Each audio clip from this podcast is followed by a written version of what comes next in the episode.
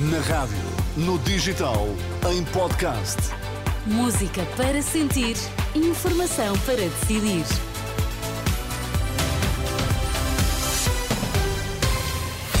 Os destaques que marcam a atualidade no arranque da edição das 8 na Renascença. Boa noite.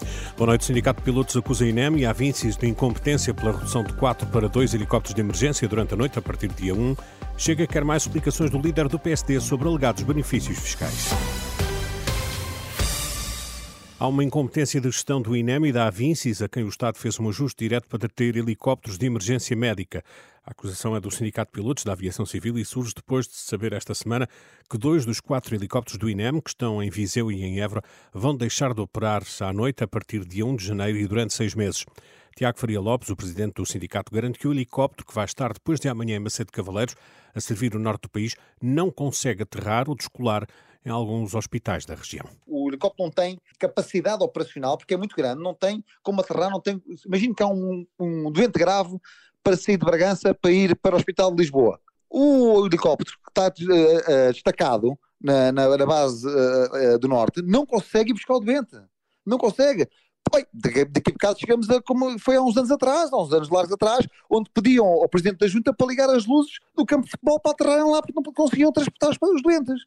Também é totalmente incompreensível para o sindicato, em termos operacionais, a colocação de um helicóptero em Lolé ao invés de Évora, a não ser que na origem da decisão tenham estado, diz o sindicato, outros interesses. Lolé, porquê?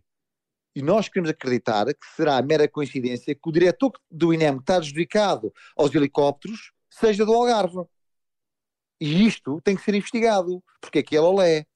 Os alertas do Sindicato de Pilotos da Aviação Civil.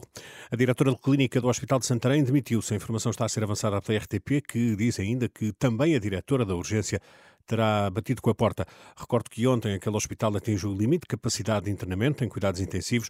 Dos mais de 1.600 atendidos nos últimos dias, quase 150 tiveram de ficar internados. André Ventura quer mais explicações do líder do PSD sobre alegados benefícios fiscais indevidos isto porque, para o líder do Chega, a possibilidade de uma alternativa à direita pode ficar contaminada com este caso. Por isso mesmo, Ventura pede a Luís Montenegro documentos que provem que não houve irregularidades. Se, se, houver uma carência de explicações ao momento em que for preciso formar essa alternativa e as suspeitas se avolumarem, nós estaremos fora disso. Isso é evidente, como estaríamos fora de qualquer solução em, em relação a suspeitas desta natureza.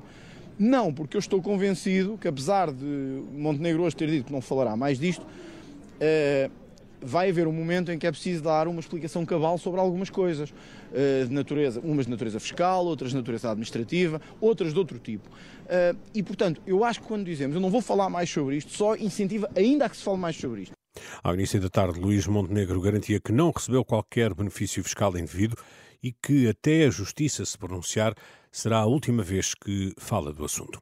A Rússia pediu uma reunião do Conselho de Segurança da ONU na sequência do ataque diz ter sido da Ucrânia à cidade russa de Belgorod, um ataque que matou pelo menos 14 pessoas, entre elas duas crianças. A seguir, edição especial de Bola Branca, conduzida pelo jornalista Pedro Azevedo, para acompanhar o relato do Portimonense Sporting.